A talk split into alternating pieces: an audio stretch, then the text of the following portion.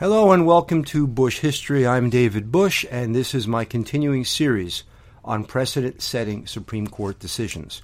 This time, the year is 1819, and we have McCulloch versus Maryland.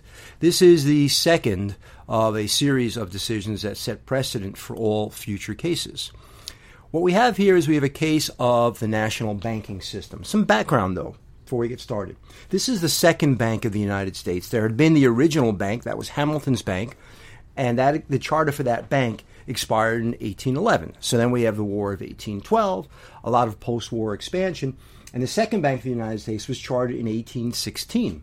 Its function was much as that of the first bank of the United States, uh, the intent of the bank was to stabilize the flow of currency that had become necessary as a result of trade, growth, debt, and economic development. A lot of it stemming from Henry Clay's American system.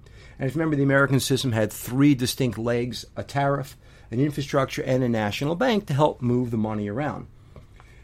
Why then did Maryland decide to tax this bank, to tax the Bank of the United States?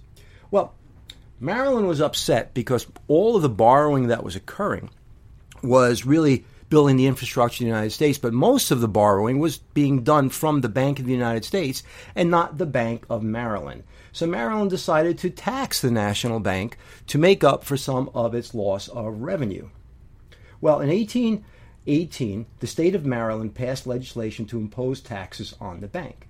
James W. McCulloch was the cashier of the Baltimore branch of the bank, and he refused to pay the tax. You can think of the cashier as the head of the bank. So now the question is Did Congress have the authority to establish the bank? And did the Maryland law unconstitutionally interfere with congressional power? So there's two parts to the case. So this is still the Marshall Court, and the conclusion was a unanimous decision, and the majority opinion was given by John Marshall. He said Congress has the power under the necessary and proper clause to charter the second bank of the United States. So the bank is legal. Secondly, he said Maryland may not impose a tax on the bank. Specifically, to discuss it a little further, in a unanimous 9 to nothing decision, the court held that Congress had the power to incorporate the bank and that Maryland could not interfere with that incorporation.